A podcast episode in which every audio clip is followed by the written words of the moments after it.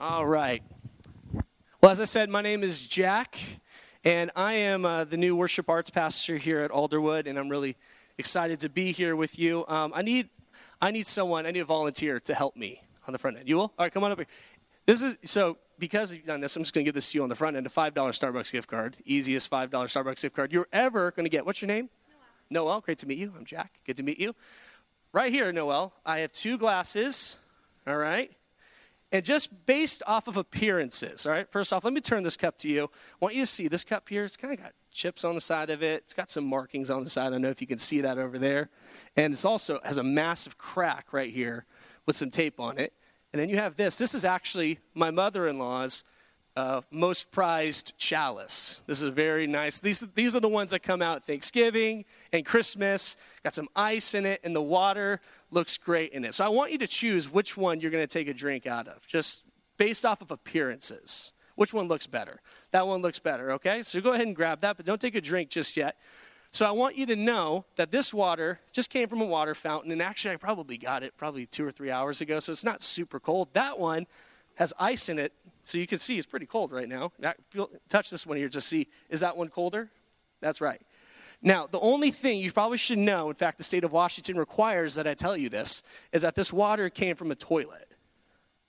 Does that change which one you think is probably the better glass to drink? Why? You don't drink water out of a toilet. But why? I mean, it looks great. Like, oh, wait a second here. Wait. Can anybody see a difference between these two in terms of the water? This one actually looks better. This one looks great, but you won't drink it because it came out of a toilet? It's what's in the water, which you can't see. Oh, it's like bacteria and all that stuff. So I need like a micro, uh, what are those things called? A microscope, thank you. Yeah, so I need a mic. See, I slept in science class. Don't be like me. Okay, you need a microscope to be able to see what's going on. Thank you, so you help. Uh, thank you, Noel. Everyone give Noel a hand for help.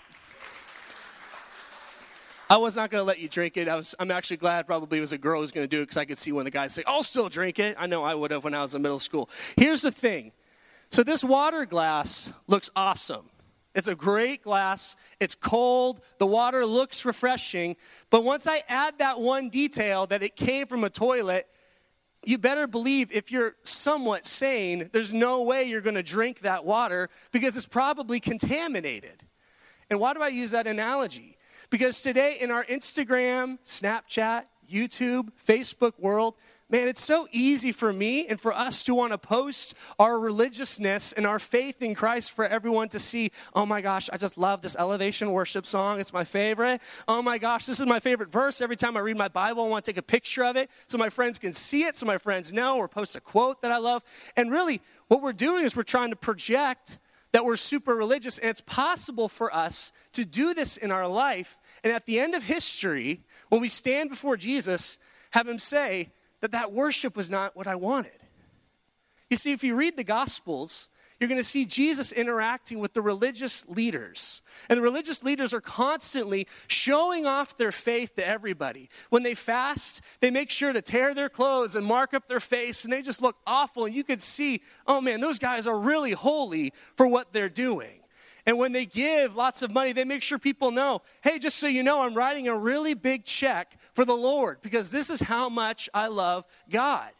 But Jesus constantly points to the tax collector, to the man who is broken before God, and saying, Lord, forgive me that I'm a sinner. He has nothing on his end that he can bring. He's pointing out the poor woman who only has two coins to her name, and she's dropping that in the bucket, even though the guy right next to her is writing a massive ch- uh, check that could probably pay off the entire temple. And Jesus is saying that that woman's worship is what I want.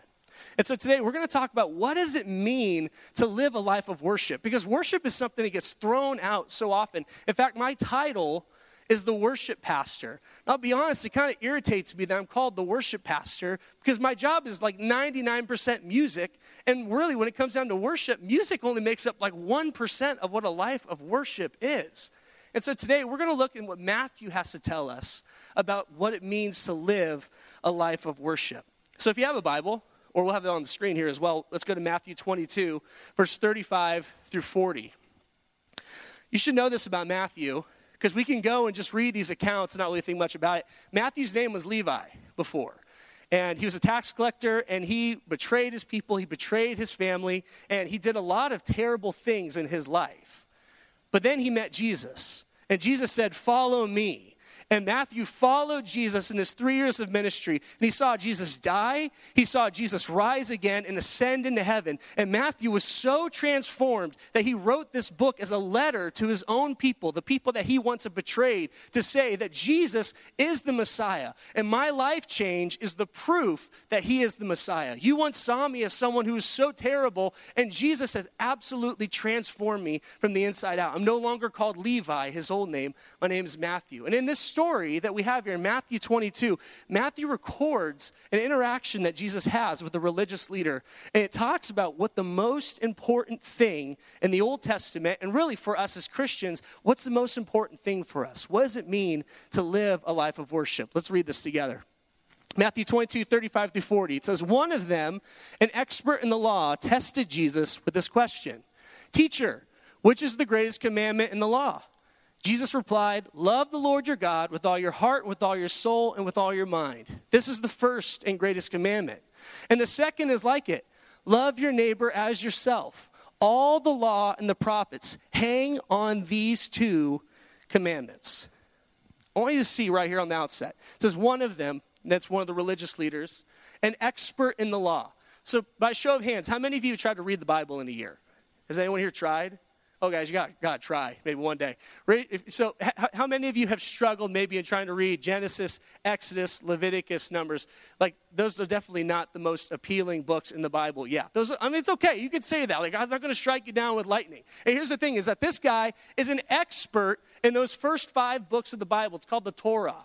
And this guy is an expert in it. He's studied it. He's a scholar. He's what I call a nerd because he's picking the most difficult books in the Old Testament to be an expert in. And he comes to Jesus and he says to him, uh, he has a question for him. He says that he wants to test Jesus. And this word test is actually a very uh, a light way of putting it because you can test someone, you can ask people questions if you're curious about what their position is on something. But this word test literally means try to trap. In fact, the other times that it's used, it's speaking of Satan, when Satan is trying to trap us into sin, or he's trying to trap us into guilt, and trying to trap us into making mistakes in our life. And so here's a guy who has studied God's word for a living. He's a scholar, he's really smart. And yet, is he following the example of God? No. He's following the example of Satan, and right on the outset, he's trying to trap the Son of God. And he tests him with this question. He says, Teacher, you could kind of hear a sarcastic tone in that. Teacher, you know, I'm, I'm just as smart as you when it comes to the law, or at least he thinks he is. Teacher, what's the greatest commandment in the law? And Jesus gives us a great answer to this. And this is actually going to help us understand what it means to live a life of worship. Because it's not enough for us to just be singing songs. We want to live a life that demonstrates and shows that Jesus is truly the Lord of our life. Well, you know what's interesting is Jesus' answer, it's a lot like this water. Because Jesus starts off at a foundational level that we cannot see with the human eye. You would think, or you could think, that Jesus would say, Make sure you go to the temple, make sure you give, make sure you do a bunch of religious things. That's what God wants. After all, He wants our obedience, right? No, He starts off at a very internal level that no one can see except for us and for God. Let's see what Jesus says. Jesus said first, Love the Lord your God with all your heart, with all your soul, and all your mind. This is the first and greatest commandment. Jesus responds to his question with one word agape. Love the Lord your God.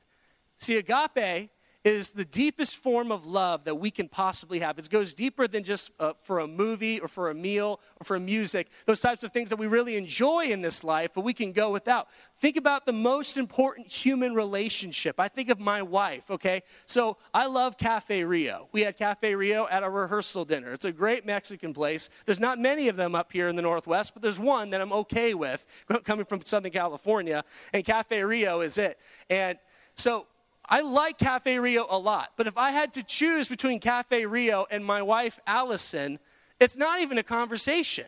I'm going to pick her because my love for Allison is foundational to who I am as a husband, as I'm a soon to be father here.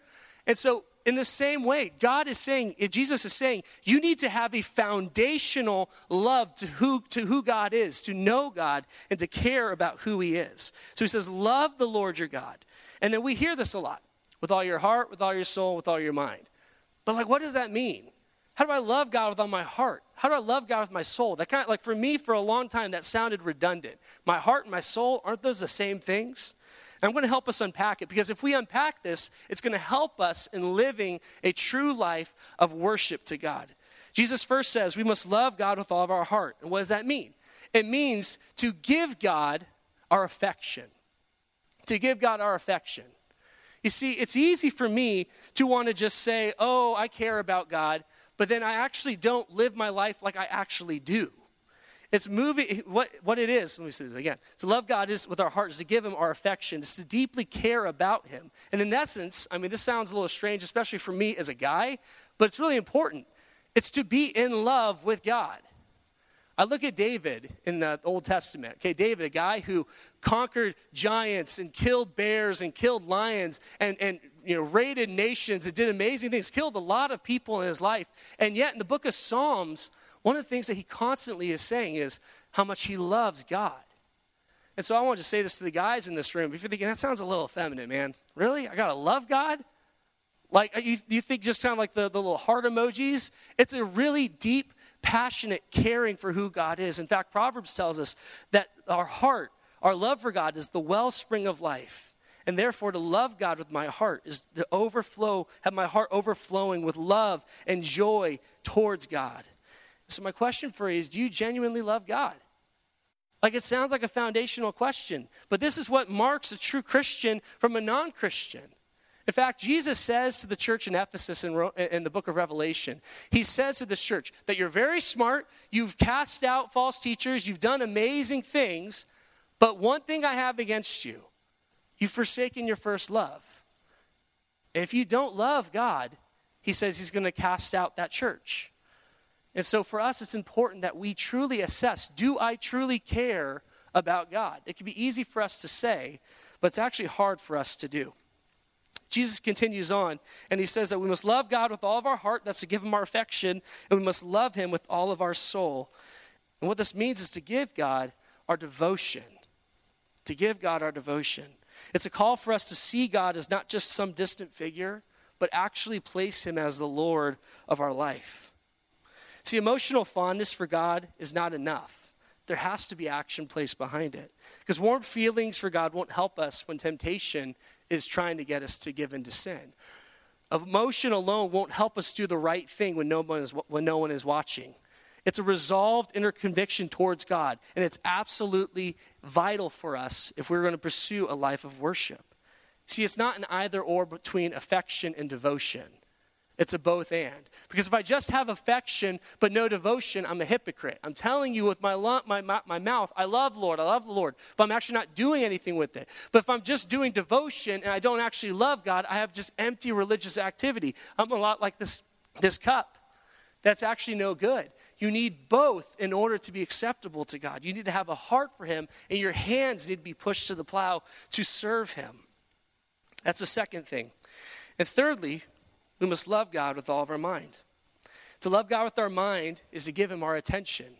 So here we have seen to give God our affection, our devotion, and then finally he says to love God with our mind is to give Him our attention.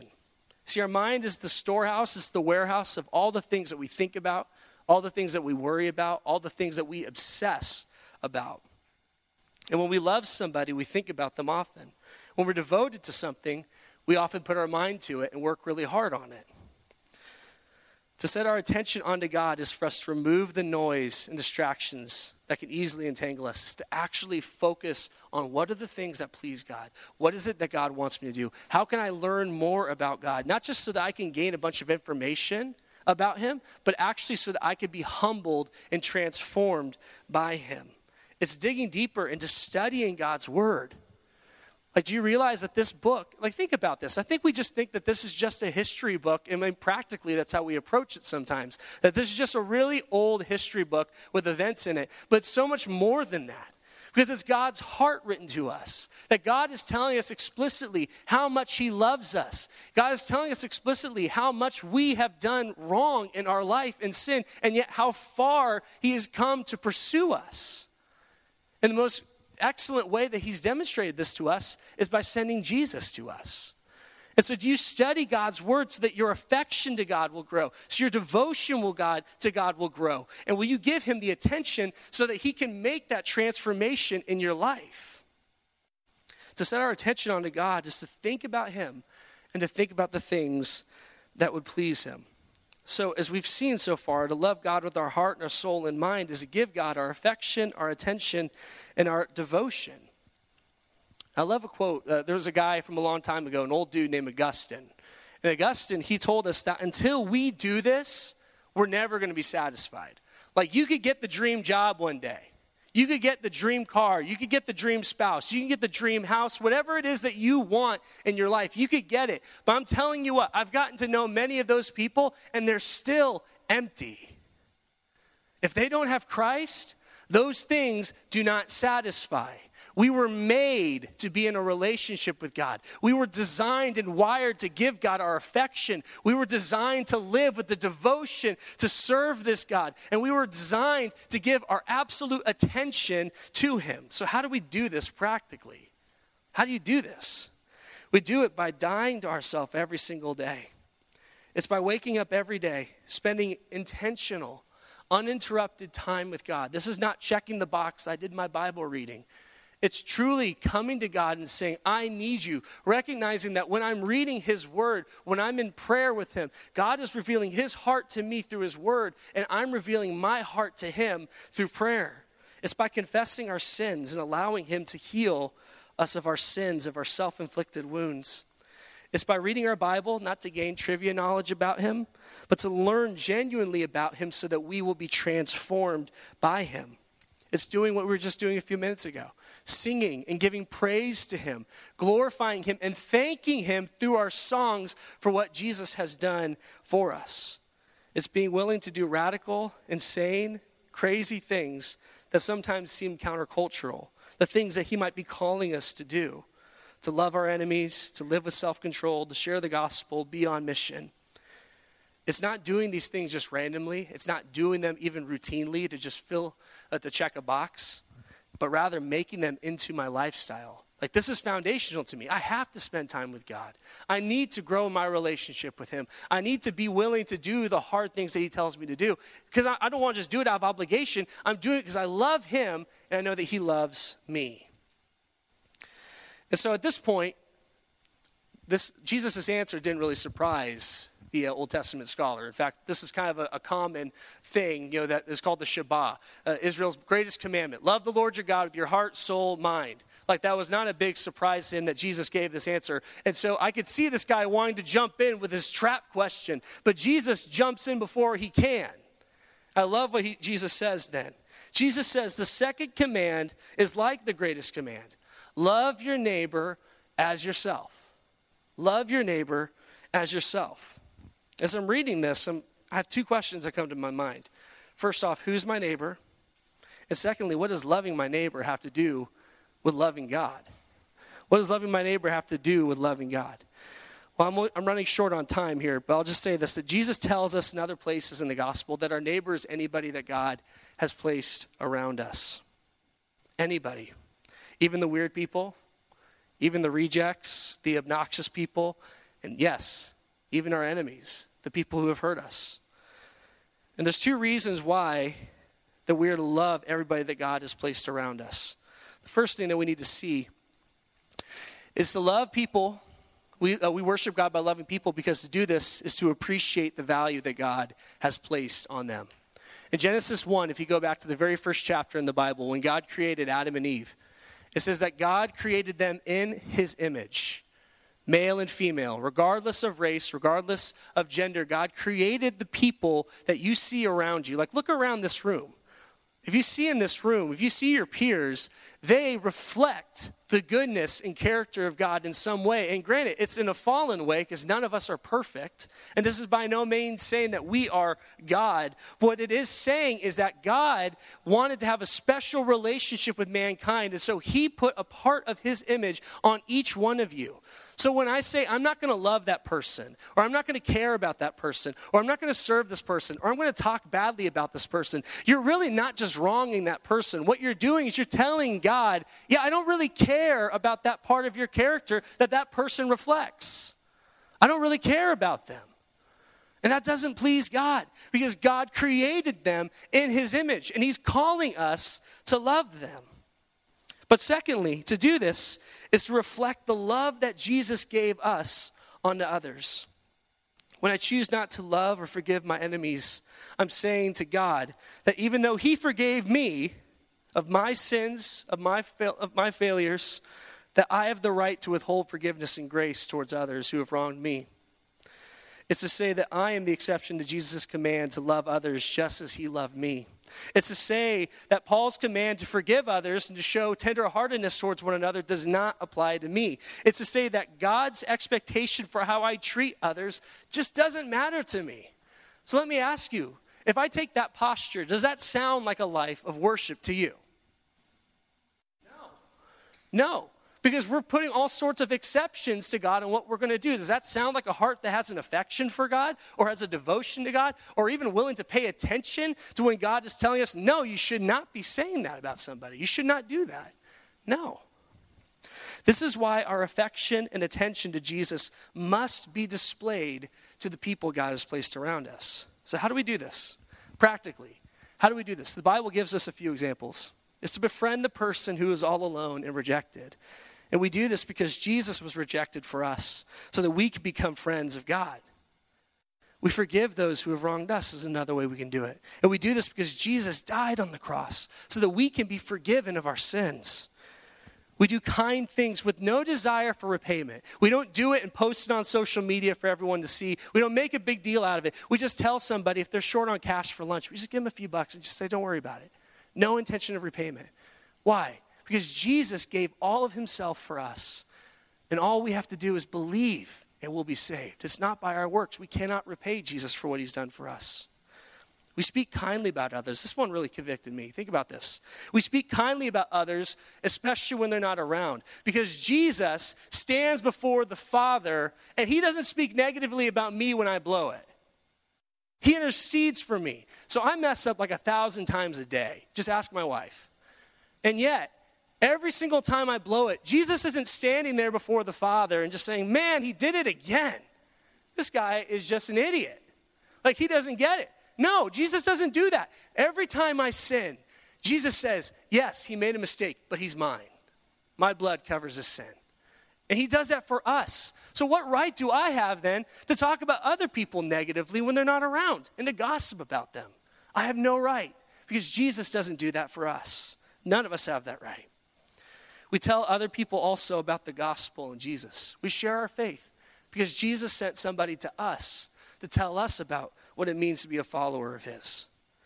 You see, it's not enough for us just to love God and then to keep that private and bottled up.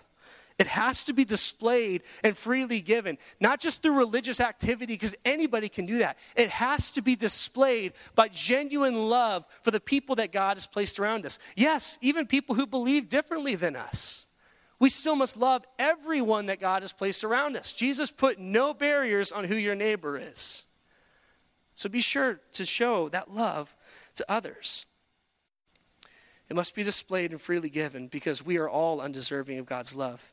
And yet, He still gives it to us every single day. So we too must be willing to love the unlovable, the lonely, and the hurting people in our world. So I want to conclude with this. The Old Testament has 23,415 verses. It's a lot of verses. And Jesus is saying that all of the law, all of the prophets are summed up. They hang on these two commands. Like, that's a big deal. Everything that a person is supposed to do for God hangs on these two commands. So I have two questions I want to ask you. First, what motivates you in, this, in the decisions that you make? Our motivations are the fuel that drive us. And unless you make loving God your primary motivation for your life, I'll just tell you this you'll never find yourself able to truly worship Him. If your motivation is to look good before people, if it's, oh, this is going to get a lot of likes on Instagram, I don't even know Snapchat. I don't know what you do with Snapchat, but if you're trying to post things on there to get people to see, like, that's so empty. And at the end of your life, when you stand before God, that's not the worship that God wants from us. He wants a love that genuinely cares for Him and the things that He cares about, and cares, secondly, about how it comes across to other people. But secondly, the other question I have for you is how do you display God's love to others? Not for them just to see, but for them to experience. Because if I'm just posting it on Instagram, I'm not really doing it for your benefit, I'm doing it for mine. But if I come to you and say, hey, God placed this on my heart, I want to be a blessing to you in some way, shape, or form, that's what's going to change people's lives. That's what's going to demonstrate the power of God. Not an Instagram post, but actually going to someone who needs love and giving it to them and doing it in the name of Jesus because Jesus did it for us first. God doesn't want empty action from us. He wants our attention, He wants our affection and our devotion, and He wants us to display it for everyone around. So, to live a life of worship, just to say that one more time, is to give God our ultimate attention, affection, and devotion, and allow that love to affect our relationships with the people that are around us. That's how you live a life of worship. Is singing on this? No. Now, singing is great, and we should. But that's an outpouring, once again, of the affection and attention and devotion because we want people to know that God has done amazing things for me. And I'm going to sing about it. I'm going to celebrate it because God is amazing. And I want you to know because someone did that for me. And that's why we sing. We sing to proclaim the goodness of God. To do this requires that we lay down our life every single day. See, it's easy for me to say. It's easy to say the two, those two commandments love the Lord with your heart, soul, and mind, and love your neighbor as yourself. But if you actually unpack it, that is an incredibly difficult thing for us to do. It requires that we die to ourselves every single day. It could sound scary, it could sound radical and intense to do these things. But if you're willing to try it, I think you're going to see that nothing is more liberating and nothing is more wonderful than living our lives entirely focused on loving God and loving people. I think you'll see that that's the worship that God truly accepts. I think your life will be changed by it. Let's pray. Lord, I'm so thankful that you sent your son to us, that you gave yourself for us.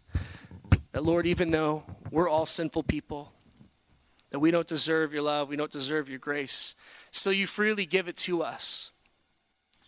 God, I'm asking that that love would transform us, that it would change our lives, and that, God, we wouldn't keep it bottled up. But, Lord, we would find ways to display it to everybody that you've placed around us, to our friends, Lord, and to the people that we reject, to the people that we speak negatively about, to the people that we hurt or the people who have hurt us. God, we don't do this just to look righteous, but we do it because you've done amazing things for us, and we've experienced it. Father, I'm asking that that would be our heart in this place, that we would live worship that's truly pleasing to you, to do goodness, to show mercy, and to walk humbly before you, Lord. That is what you require, and that's what you ask of. God, we love you. We pray all this in Jesus' name. Amen.